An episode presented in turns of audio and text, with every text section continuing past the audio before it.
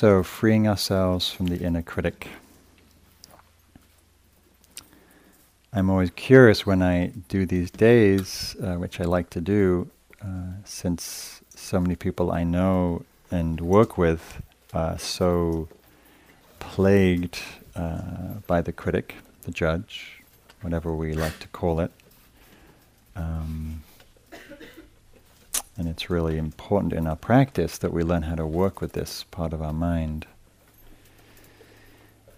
But I'm curious um, uh, just to hear from you for a moment before I begin my talk. What what brings you here today? If you just want to shout out in a few words, a word, two words, or a sentence. Anybody just what brings you here today? Tired of the inner critic. Tired of the inner critic. Judging the inner critic. Judging the inner critic. Yeah, lots of nods going around the room. Searching for peace. Tools, tools to change. Tools to change. Yeah. Coping mechanisms with the critic. hmm Labels. Labels. Labels for. Just came in with meditation. Okay, labels. Okay, we'll see if we get to that. Labeling things. Uh-huh. Okay. Anxiety and fear generated by the critic, or just general? Related. They're related. Self acceptance. Self acceptance. hmm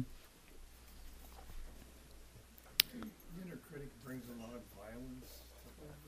Inner critic brings a lot of violence to the life, to life in, in the mind, yeah, and in life, yeah. Yeah, good. Okay, so that's a little sample. I'm sure there's many other reasons. Um,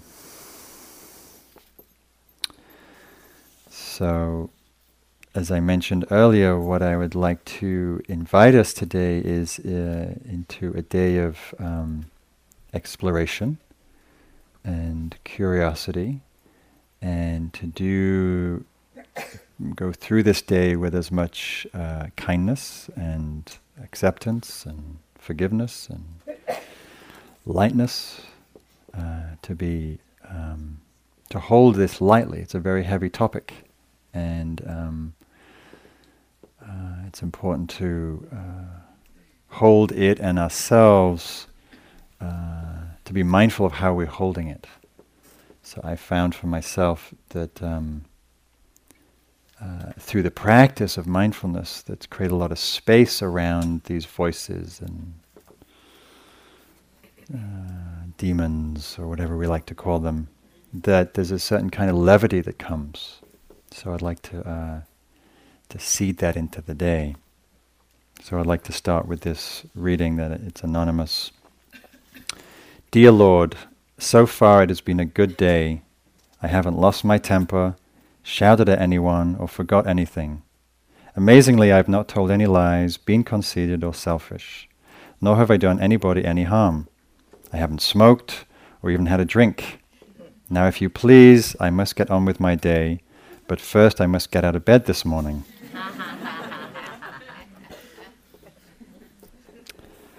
so, sometimes that's how it is. so, the inner critic, the judge, the tyrant, the perfectionist, the guilt tripper. What are your names for the critic? Sometimes I call it the shamer, the inadequator. Any other names out there for the critic? Hmm? Boring.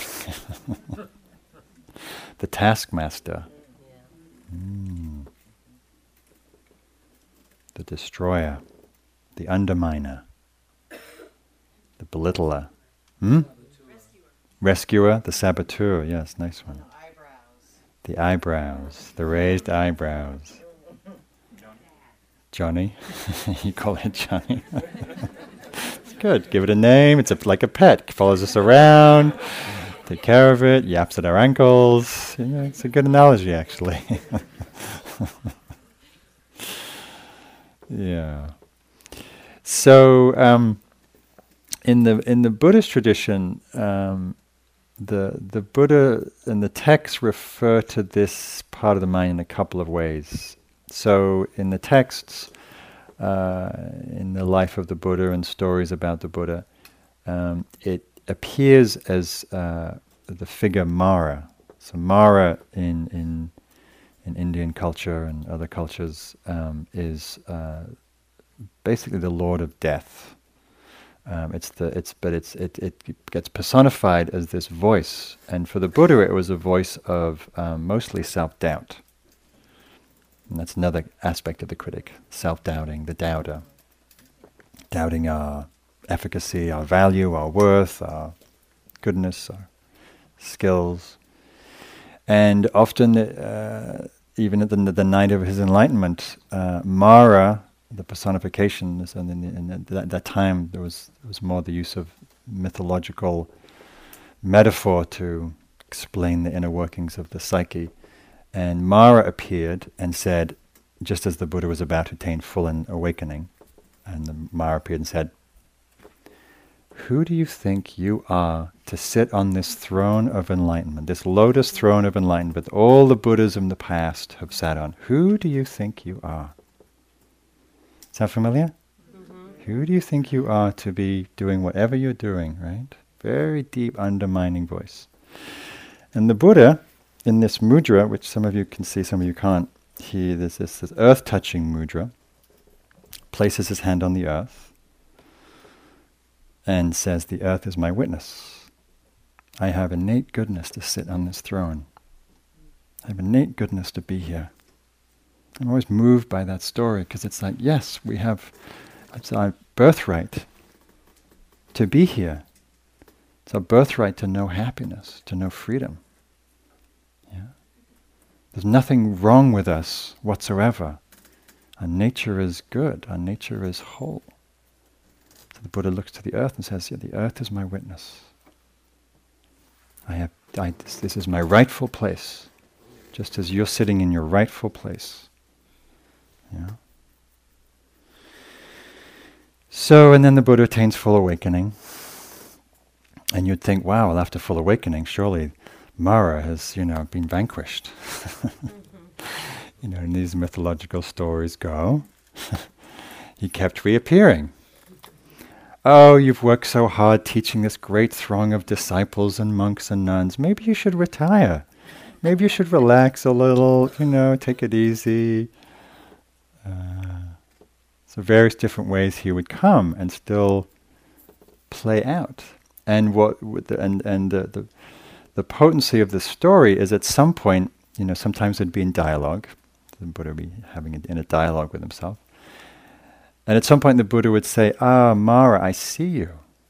Mara, I see you, which is the power of mindfulness, the power of awareness. Oh, I see. This is just the voice of judgment, doubt, whatever. And Mara would be horrified to be seen and would slither away, diminished and forlorn. Yeah, so often that's true with ourselves. We turn our awareness to, to, to face these inner demons, which can seem so monolithic, so huge. Yeah, when, when they just they just kind of going on, droning on, blah blah blah. You're not good enough. You didn't do it right. You're not perfect. You, who do you think you are? Yeah, and then if we turn to them, get well, what is this? It's just a bunch of thoughts just a bunch of incessant, persistent, undermining, negative, devaluing thoughts, thought structures, patterns, beliefs. I say just, that's a, you know, they're a very powerful, tenacious force, but they are still a bunch of thoughts, a bunch of views and opinions that we ascribe value to. And by doing so, we feel diminished, we feel devalued, we feel hopeless, we feel despair, we feel depressed. So we all have that power to, to you know, and so that's why I started the day with mindfulness, and we'll use the mindfulness practice in the day. Mindfulness is quality of knowing, this non-judgmental knowing of just seeing things for what they are, seeing things as they are.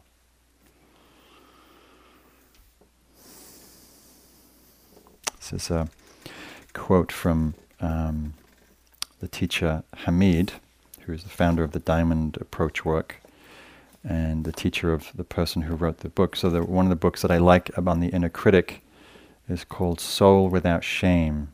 So, one of the things, one of the functions of the critic is to shame us.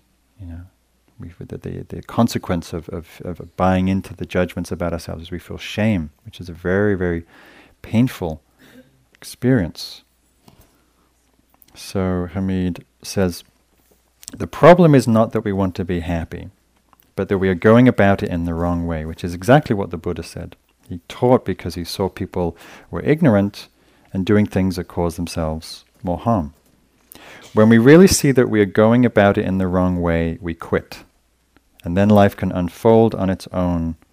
We cannot make it unfold.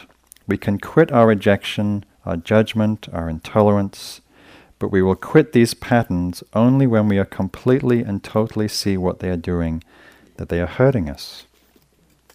Yeah. And I'll talk more about that, about the, the, the way that we turn and feel the impact of the judging mind as a, as a support for releasing it. The other reference to the, the Buddhist teaching uh, comes in a teaching, a couple of teachings that the Buddha gave, but one specifically uh, using the metaphor of um, of darts or arrows, where we go through life and there is inevitable, and and and we he said we experience the first arrow. The first arrow is the inevitability of pain in this world, physical pain, being sick, the pain of loss, the pain of aging the pain of separation, uh, the pain of not getting what we want. You know, many, many ways we can experience pain. The second dart, he says, is the pain that we add onto that experience.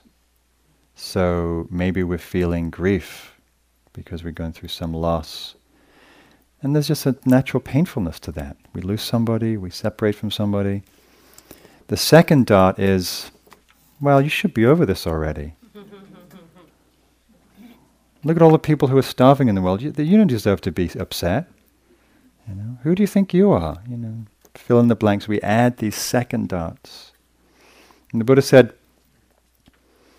as a practitioner, as, as, as a meditator, we come into wise relationship with pain, where we no longer fight or resist the inevitability, the reality of our suffer, of our pain and therefore we don't add the second dart with our thoughts, with our concepts, with our reactions, with our judgments.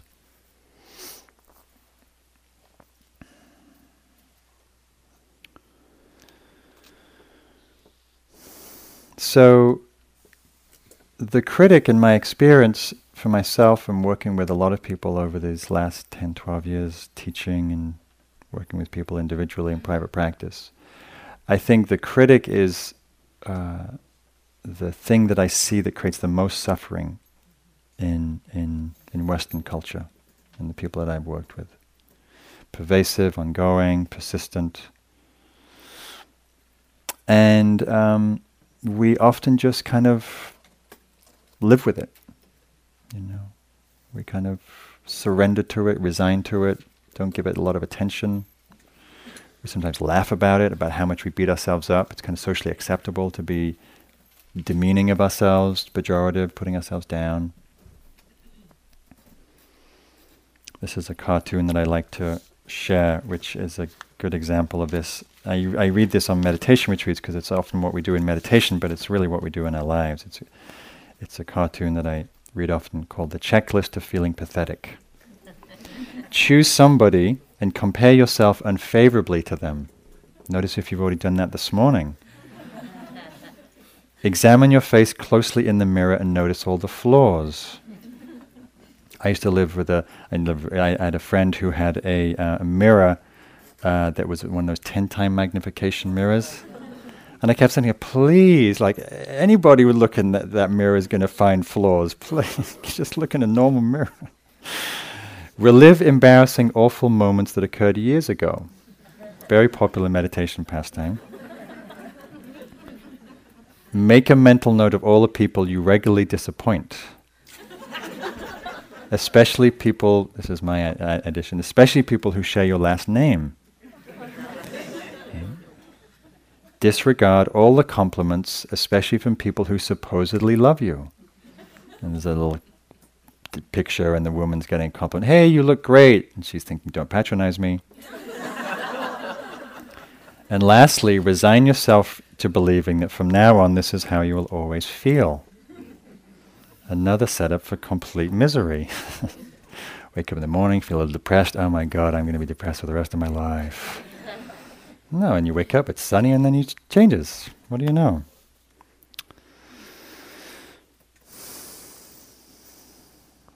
So, um, we're going to do an exercise later about uh, writing out our judgments, which I know for some of you might think might take the whole day, but uh, we'll, we'll, put it, we'll put some limit time limits around it. Um, but to, to, to, to start reflecting, as if you don't know already, what are your judgments? How do you judge yourselves?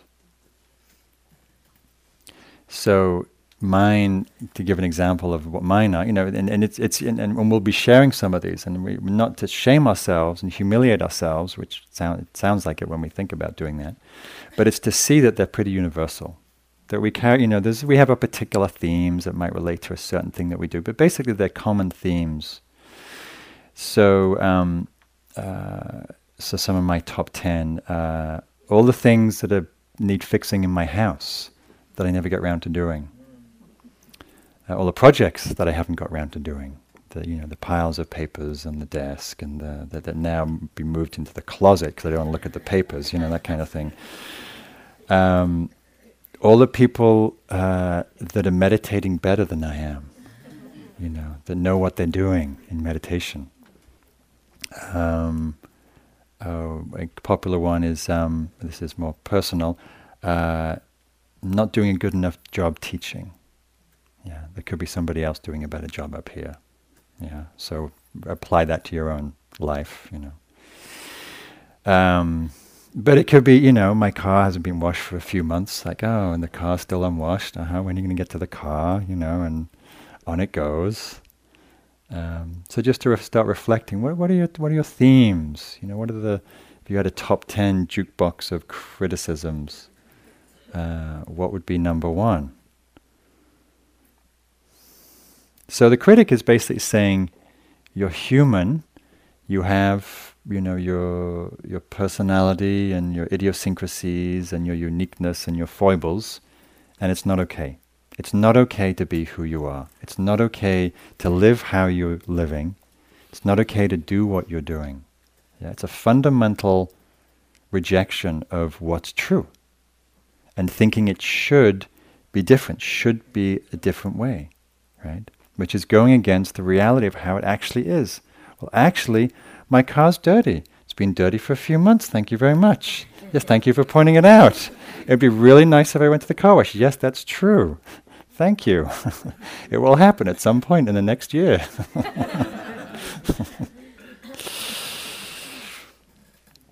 so it reminds us that we're not doing it right. Yeah, it's a very common theme. The, the perfectionist quality of the critic. We're not doing it right enough, well enough, perfect enough. As if there's some objective standard of how it should be done that somehow everybody else knows and we don't, and we're failing. Yeah. So recently, I went backpacking up in uh, um, up in Sierras, up in Desolation Wilderness, which I love to do. And I love to watch my uh, my judging mind when I'm backpacking because there's nothing much going on. I'm just hiking and it's beautiful, and you know there's no email and phones and work and. But the critic will find something to you know whine about. Why did you come on this path? You know the other path looked way more beautiful on the map. and I can't believe, and I and I, I travel with my first aid kit is like three band aids. Um, and I was with a friend who needed more than some band-aid work. How come you don't travel with a first aid kit? Like, what's up with that? How you've been backpacking 20 years and you still don't come out with a first aid kit? Blah blah blah. or in meditation, you know, the the critic as you m- move into doing spiritual practice and meditation becomes a, a meditation critic. You just like a sports critic becomes a, a Buddhist critic. Oh, that wasn't very mindful. That's not very compassionate. That was a terrible meditation. You know, and so it just moves in, and it takes up residence in whatever activity we engage in. You know, start take up dance class. I mean, that's just a setup for disaster right there. you know, or painting class, or singing class. You know, uh, how much, how much, how many things do we not do because we're afraid of that voice going, "Oh my God, I can't believe you made such a fool of yourself. So embarrassing." Yeah. So we and life gets diminished. We we cramp our lives because we live in fear of this voice. Sometimes the critic has a sort of a you know, it's a good cop, bad cop. You know, like so my, my critic might go, Oh, it's so cool, you just, you know, decide to go backpacking one day, the next day you just you're in your car, there you are. Very spontaneous, it's so cool. And then it'll be like, and but I can't believe you're so unorganized about the trip. You know, or you know, you've been working really hard. You should, you know, just sleep in today. You know, you just, they, they, they, those Buddhists they talk about being nice to yourself, be kind. You know, and then we get to breakfast like, I can't believe I didn't meditate. You're such a slacker.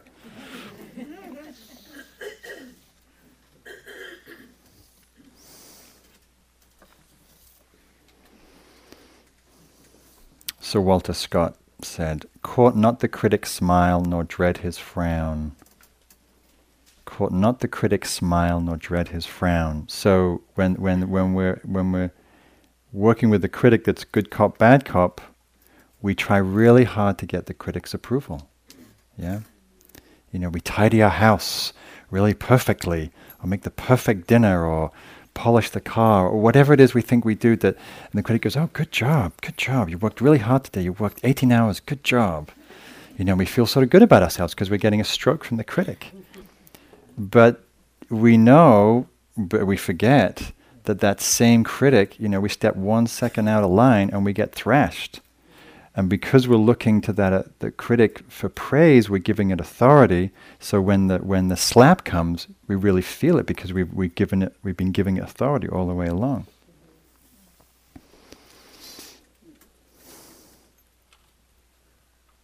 So I think the most common critic theme is you're not good enough. You're basically just not good enough. At work, in your body, in your mind, in your meditation, in your relationships, in love, in whatever it is, you're just just not good enough. Just not making it up to scratch. That sound familiar? Yeah. Yeah, it's, it's like the it's like the almost raison d'etre, not quite, but so I once I tell a story as an example of this. I was working. I teach mindfulness to, to, to companies and executives and companies, and I was working with this hedge fund, and they just uh, the trade of that day had made a particularly good trade, and he'd made fifty million dollars for the company. It was it was something that we'd been tracking over a period of time, but that particular day, that's when it f- came to fruition. And I was working with the trader, uh, and I so that l- day, later that day, you know, we had a session, and he looked really stressed, and I was expecting him to feel looking really happy. You know, made fifty million dollars. I mean, that's more anyhow, it's a lot of money. And he said, you know, it was you know it was a good day, but I knew I should have bought earlier and sold later. I could have made a few more million. That's the critic. It's never satisfied. Notice that never satisfied. No matter what you do, it always could be a little better. So to look at the places where this rub of not being enough manifests. You know, I think the place that's probably most challenging for people is parenting. You know, I don't know a single parent that doesn't have this sense of not being a good enough parent, right? Because who knows how to parent? Where's the manual? you know, but it could be, but it could be anything. It could be work. It could be, uh, as I said, the, the many different arenas of our life, relationship.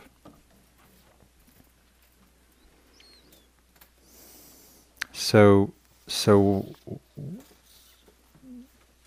what's with the critic? Why do we have a critic? What's if it's so painful, right? why would we? Why would we? What's up with that? There's a room full of people who, you know, having some suffering around the critic, right? You're not alone. It's good to see. Oh, I'm not alone. I'm not the only one who doesn't feel un- good enough, who feels deficient, who feels unworthy, right? It's a, it's a, it's a, it's a, it's a you know, in, and certainly my experience of, of, of America and Europe, it's just, it's a, it's the most common malaise, you know, that leads to so many other psychological mental health issues.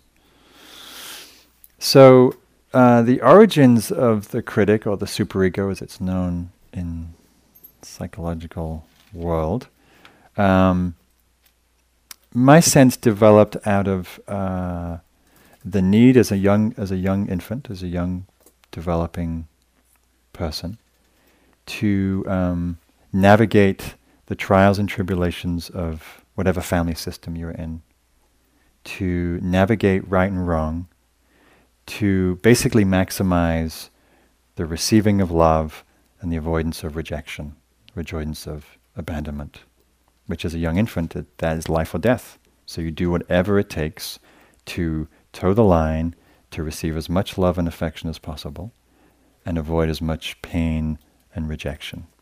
Very hardwired, very human, very natural. And so we develop a conscience, we develop this sort of inner conscience of what's good and what's not good. What gets approval and love from mom and dad or whoever the carers are, and the family, the friends, the, the siblings, the peers, the school. We do whatever we, we can to, to receive love. Yeah? And so, and that gets hardened and entrenched over time. And so the messages that we received about what was right and what was good, what earned love and appreciation, affection, that's what becomes part of the, the superego functioning. So those messages about what's right and what's good and what's bad and what's wrong usually have very early imprinting. And then they get reinforced over time. And so, and since, since our caregivers at a young age can't be wrong or can't be bad, we internalize everything uh, that's wrong with us or that comes at us that's critical that must be true. They can't be wrong. They can't be, they can't be bad. It must be over here. Mommy and daddy is upset. It must be because I'm doing something wrong. It's because I'm bad in some way.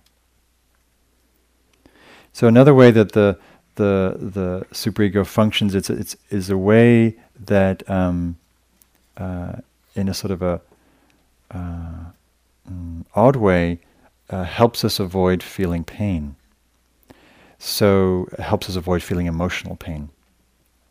So you may notice when you start to feel strong emotion, the what ha- what's what gets kicked, what gets triggered is the thinking mind and the judging mind, because it's an it's an easier default setting for us to feel judgment and thoughts rather than the emotional pain.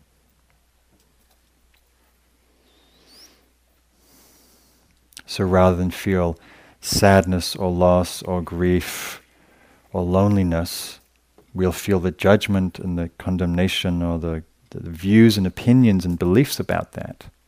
Because it's easy to, on some level, easier to feel the thought structures than the, the, the deep emotional pain.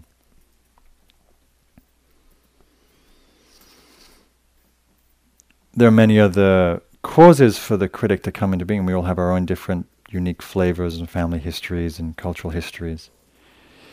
But what's important is when we is is to see that the critic is a doorway in the sense that the critic is like the first layer that we might encounter that's actually the doorway into something to, into understanding something much deeper about ourselves, about the origin of these patterns, of what's the pain that might be underneath the judgments.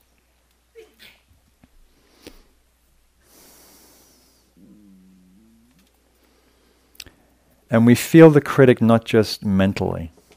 Yeah, so mostly it comes through verbal thoughts, concepts, ideas, but we also feel it physically.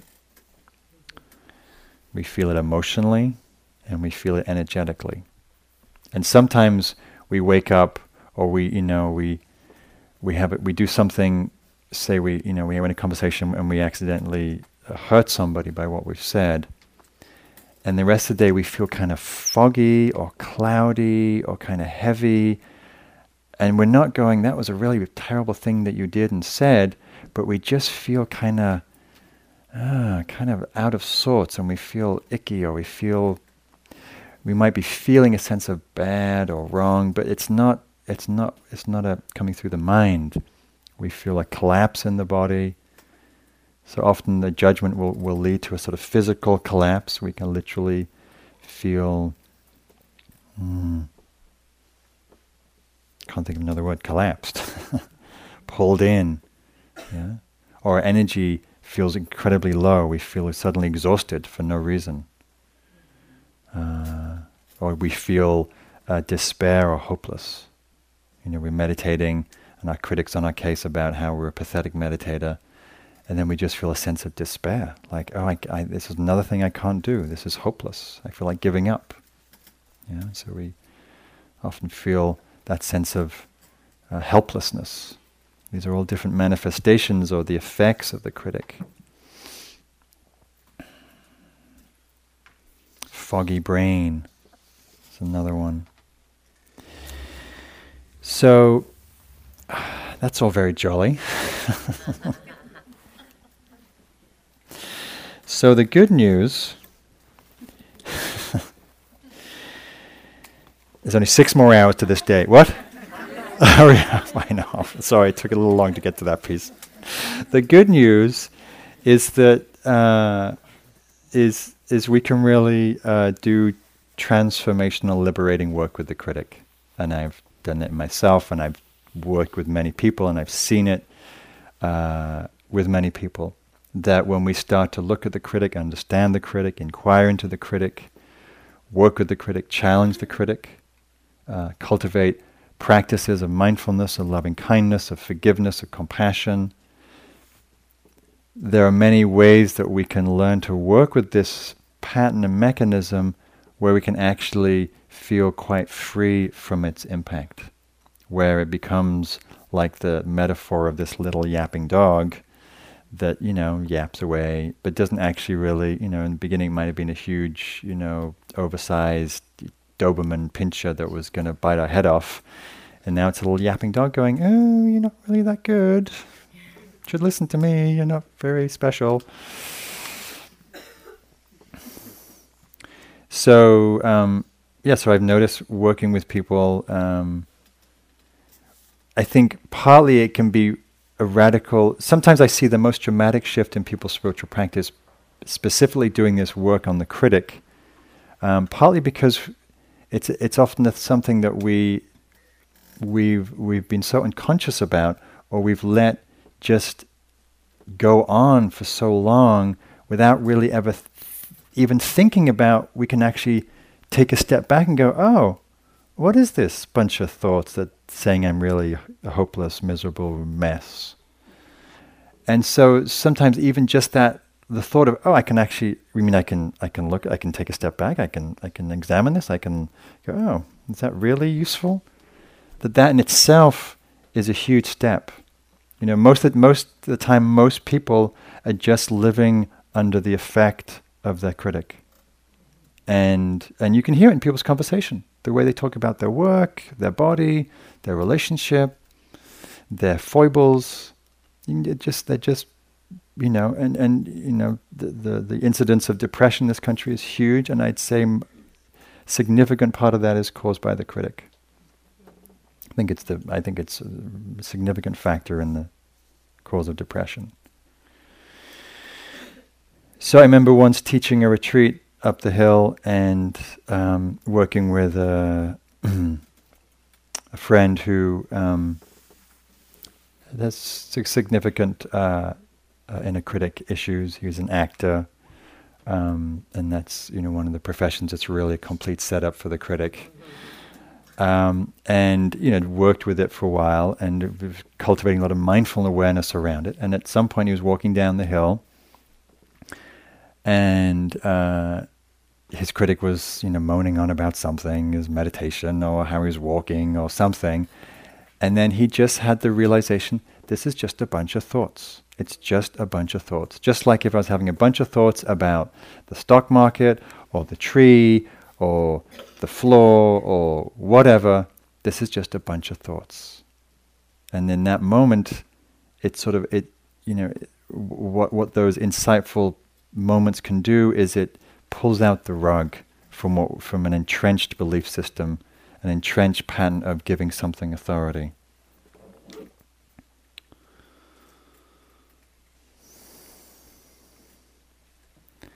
So for me, how my my this this work started um, many many years ago. Um, I started practicing meditation twenty five ish years ago, and um, was very hard on myself, very self judgmental, very critical, and um, mm, had a lot of self hatred actually and started doing mindfulness practice, started doing loving kindness practice. And at some point, a few years into my practice, um, I, was just sitting in meditation, and I, my judge was going, you know, as it does, and I start, and I just started feeling the impact of it, as if it was coming from the outside. Like you know, if if you imagine your best friend saying all the things that your judge does, Right? Well, first they wouldn't be a best friend anymore. you wouldn't stand for it for more than ten seconds. But you, but you would also feel the impact. You would, you, you, you would feel the emotional impact, just as when someone is critical. That we feel it. It's like it's, it's an arrow. Yeah, it's, someone's harsh, rejecting. I felt it in my heart. It's like this is really painful, really, really undermining and I, there was something about f- letting the feeling, letting it, feeling the impact of all those incessant thoughts. Something snapped. It's like uh, this is this is insane. It's insane to, to let this go on, you know, because of the pain it causes. Whether or not it's true is irrelevant. It's just painful. So it's really important I, for my process to for, to feel the impact, to really let yourself feel the emotional impact, feel it in the body and the heart. And then what that does is it allows compassion to rise. When, when we open to our suffering, when we turn towards lean into our pain, which is what so much of this teaching is about, mindfulness is leaning into the truth, which is often the difficult when we feel the pain with an open heart, what comes is compassion, is a tenderness, is a kindness, is a caring, is an empathy, is a warmth. It's like, oh, ow, this hurts. What can we do about this? There's a, there's a, there's a responsiveness. Or how can I help this? What can I do? I don't want to keep this, I don't, I don't want this to continue. So, and that's where the, the power of, of the heart, of the loving kindness and the compassion qualities and practices really come into, into play. This is a poem from Marie Howe who speaks to this uh, speaks to this emergence of kindness. You might relate to this the way the way she talks about her life. She's writing to her brother Johnny, who died at 28 called What the Living Do. Johnny, the kitchen sink has been clogged for days. Some utensil probably fell down there. And the drainer won't work because but smells dangerous. And the crusty dishes have piled up waiting for the plumber I still haven't called. This is the everyday we spoke of. It's winter again, the skies are deep headstrong blue, the sunlight pours through the open living room windows, because the heat's on too high in here, and I can't turn it off. For weeks now, driving or dropping a bag of groceries in the street, the bag breaking, I've been thinking, this is what the living do. And yesterday, hurrying along those wobbly bricks in the Cambridge sidewalk, spilling coffee down my wrist and sleeve, I thought it again. And later, when buying a hairbrush, this is it parking, slamming the car door shut in the cold. What you called that yearning, what you finally gave up. We want the spring to come and the winter to pass. We want the spring to come and the winter to pass. We want whoever to call or not to call, a letter, a kiss. We want more and more and more of it. But there are moments walking when I catch a glimpse of myself in the window glass, say the window of the corner video store, and I'm gripped by a cherishing so deep for my own blown hair, chapped face, and unbuttoned coat that I'm speechless. I am living. I remember you. There are moments when I catch a glimpse of myself in the window glass, say the window of a corner video store, and I'm gripped by a cherishing, cherishing so deep for my blowing hair and chapped face, I am left speechless. So, well, this poem speaks for itself. You know, there are moments when in, in the mess of our lives, right? Life's messy, isn't it? It's messy, it's chaotic, it's confusing. It's not like it is on the TV ads. it's not like the Brady Bunch. You know, it's messy, it's complicated, it's busy, it's fast. We feel like we're not doing it very well, and someone else has the answer somewhere. And then sometimes, some moments, we stop and we feel, we look, catch ourselves in the mirror, or we have a moment of acceptance or forgiveness, or we feel just, yeah, it's hard. It's hard to be human. It's hard to be living this life. It's hard to not feel like I'm doing none of it well. And we f- there's a moment of tenderness, of kindness, of forgiveness. like, oh yeah, this too. Yeah, I can hold all of this. I don't need to be so harsh with myself. This quality of love or tenderness or kindness is, is possible, is available. And it softens the, all that crust of the critic. So, a couple last thoughts before we do an exercise. Um, so, one is to just mention briefly our usual strategies against the critic.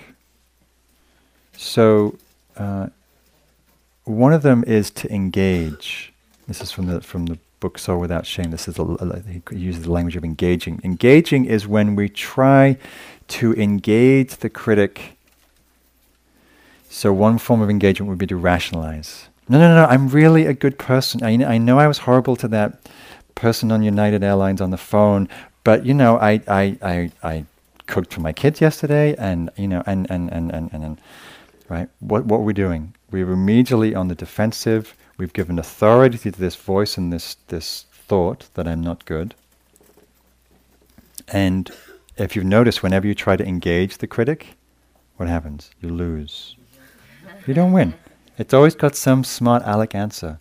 Something just mm, that's great, but.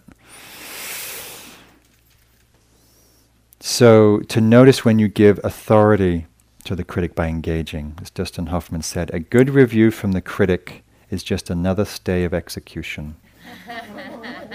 the way we hang on for those judgments, a great line. A good review from the critic is just another stay of execution. Sometimes we counterattack with sort of anger and, well, who do you think you are? No, no, no, no, no. And again, we, we, we're giving, a th- we're feeding, whatever we feed, it grows. Uh, sometimes uh, our strategy is, is we so believe, it's not even a strategy, it's just we so believe the critic is who we are that it must be true. Right? We believe the truth of the, of the statements. That they, that they really are objective, that, that, that the judge is really an objective obs- uh, assessment of who I am. Another strategy, which is really sort of the, the, the fallen strategy, is we, we believe it and then we collapse. We you know we, we give up, we surrender, and we get pummeled. Or we judge ourselves for judging. Which of course really works, you know, well. So a couple of important points um, some people say, "Well, I need my judge, I need my critic to, to navigate through the world. It's it's how I it's how I make sense of good and bad, right and wrong. How I make decisions. It keeps me gets me up in the morning. You know, anybody relate to that that that that theme? Like if without my critic, I'd just be this blob that didn't do anything. It didn't clean the house. It didn't work. It, it wasn't nice. It was just a slob. You know. Well, is that true? It's a really good. It's a really deep belief system. It's one of the reasons we hold on to the critic. So an important distinction is is to. Um, we'll take a break in a minute for those who are dying for the bathroom. Um, sorry for talking on so long. Um, is the distinction between judging and discerning. Right? Discerning is this is a red and fawn, whatever that color is, green. I don't know. This is a red and fawn carpet. What what is that color? Beige. Thank you. it's a red and beige carpet. You know, and it's just it's just what it is. It's just a, you know it's got a stripe and it's beige. You know, and the judgment is yeah, no, about that carpet. It's pretty blah. right? It, it's, it has, you know, so the judgment has this emotional tone to it, you know. Or, or I, I could look at my day, you know, I could look at this talk and go, mm, that was a reasonably clear talk. I think it was okay, maybe a little long, but it was, it was an okay talk. Versus, oh, God, you just sucked. you know. Um, or, or a better example, you know, my car is really dirty and dusty. Or, God, like, I can't believe you. The car is like, what, what's up with that? It's so disgusting. So that the, you know, so so we're not throwing out discernment. Discernment we need for everything in our lives, and mindfulness leads to clarity and discernment. We don't need to ask the critic about my dirty car. I can see my car's dirty. I don't need the emotional baggage. baggage. Thank you. Um, we also are loyal to the critic, um, partly because it's old, it's familiar, it's how we know ourselves and our mind. Um, we're also loyal to it because um, because we believe it's where we take our sense of conscience from. We be- we take we think the critic is how we reference good and bad, right and wrong and that if we didn't have this critic that's saying, you know, don't do that and be nice and be kind and be skillful, and that we would just be unethical and horrible and mean and selfish. And but in terms of spiritual practice and Buddhist practice, you know, there's a there's a natural, healthy conscience that's part of the psyche, that's part of awareness. Yeah, that grows as we become more aware. We don't need this pejorative part of the mind to to decide what's ethical and what's unethical, what's right and what's wrong.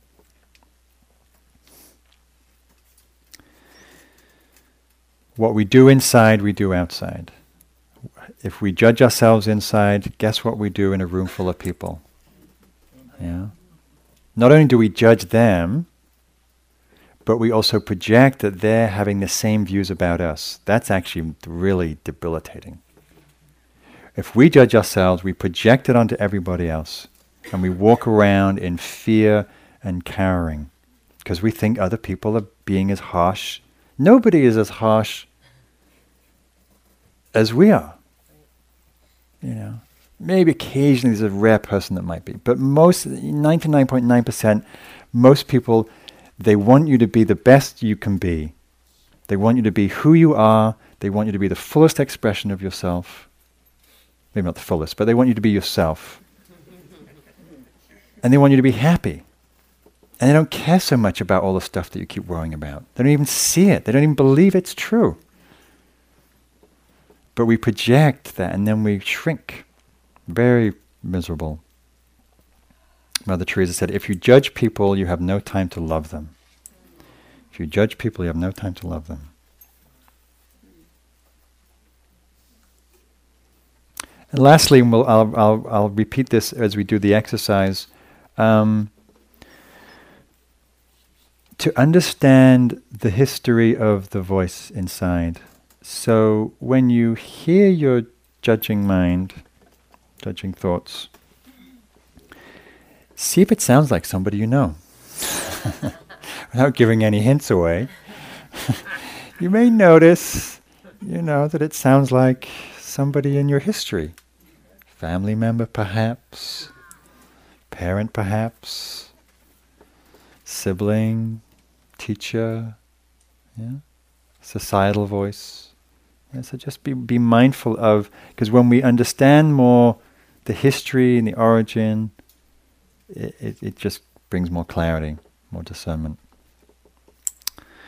Okay, so um, that's plenty of information for now. So what we'll do is we'll take a break, uh, and then it will take a 10 minute break. And uh,